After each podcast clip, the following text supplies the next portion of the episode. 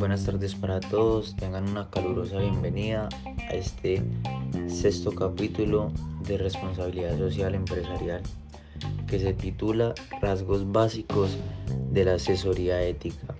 En esta oportunidad nosotros los estudiantes Rafael Bermúdez, Jairo Cuellar, Juan José Leighton y quien les habla Santiago Gómez daremos una explicación aplicando los conocimientos aprendidos en el transcurso de las clases.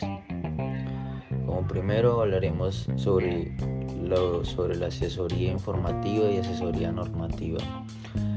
La asesoría informativa se centra en la mediación del saber técnico en los medios y métodos de la realización de objetivos, reglas de producción, introducción de nuevos materiales, marketing entre otros. Se refiere al cómo asesoría normativa se iría hacia el planteamiento de objetivos de fines con referencia a las normas sociales y los principios morales que rigen su validez y se refiere al por qué. Una buena decisión empresarial no debe tomarse atendiendo únicamente a leyes técnicas, sino también lo debe hacer con respecto al marco social y humano.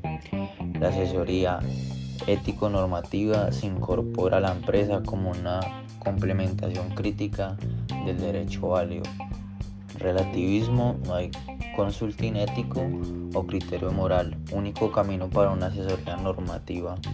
El principio de universalización, una acción, norma o institución es justa o correcta cuando puede ser aceptada por todos los efectos en un diálogo libre y simérico.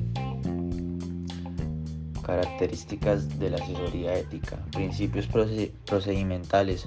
No nos dice qué normas debemos seguir, sino cuál es la forma racional para poder saber qué reglas, valoraciones son correctas. Nos recomiendan cómo actuar para la toma de decisiones.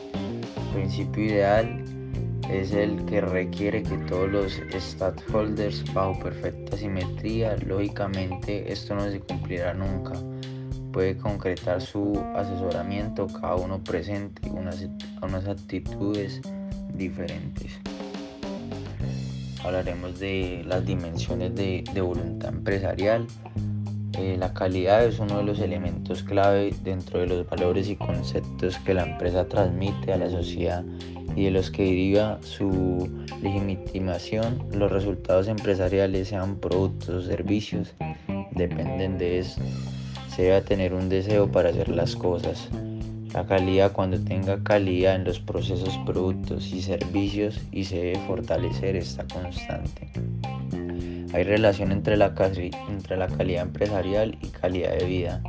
La primera tarea para poder establecer diferentes formas de la asesoría ética es distinguir cuáles son estos grupos y qué intereses generales se les caracterizan, grupos de carácter interno o externo. De estos grupos surgen cuestiones que se agrupan en tres eh, apartados.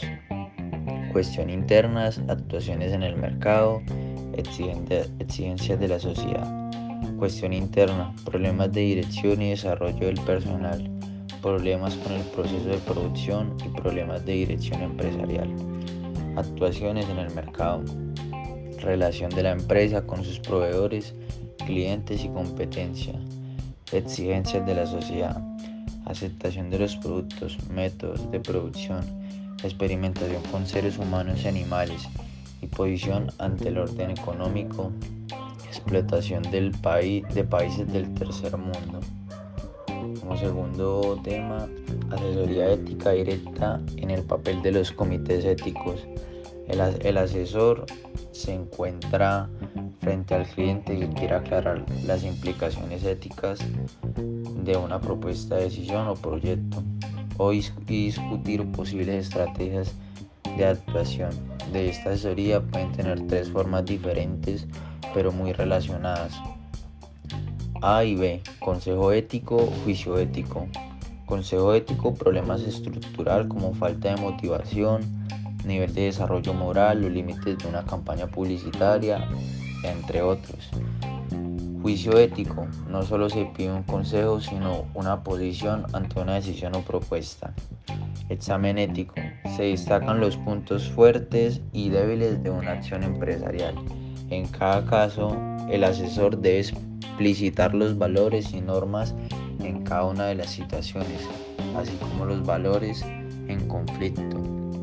Las decisiones en las que se debe ayudar el asesor ético son siempre una mezcla de problemas normativos, de de valores y actuaciones y problemas informativos. Análisis de medios y fines operativos y estratégicos. El asesor ético no puede actuar aisladamente, puede desde su competencia aconsejar sobre principios básicos y morales, criterios generales de acción. En, las empresas pueden existir los comités o comisiones éticas, pero no excluye el asesor ético.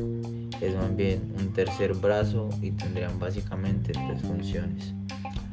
A, B y C. Vigilar el cumplimiento del código ético de la empresa. B también puede cumplir el papel de experto para poder explicitar las líneas generales de una filosofía empresarial a todos los casos prácticos. C. Un centro de iniciativas para la generación de complementación y desarrollo de normas y líneas de acción revelantes para la resolución de conflictos. Muchas gracias por su atención, espero estén muy bien y espero pues les haya gustado este podcast.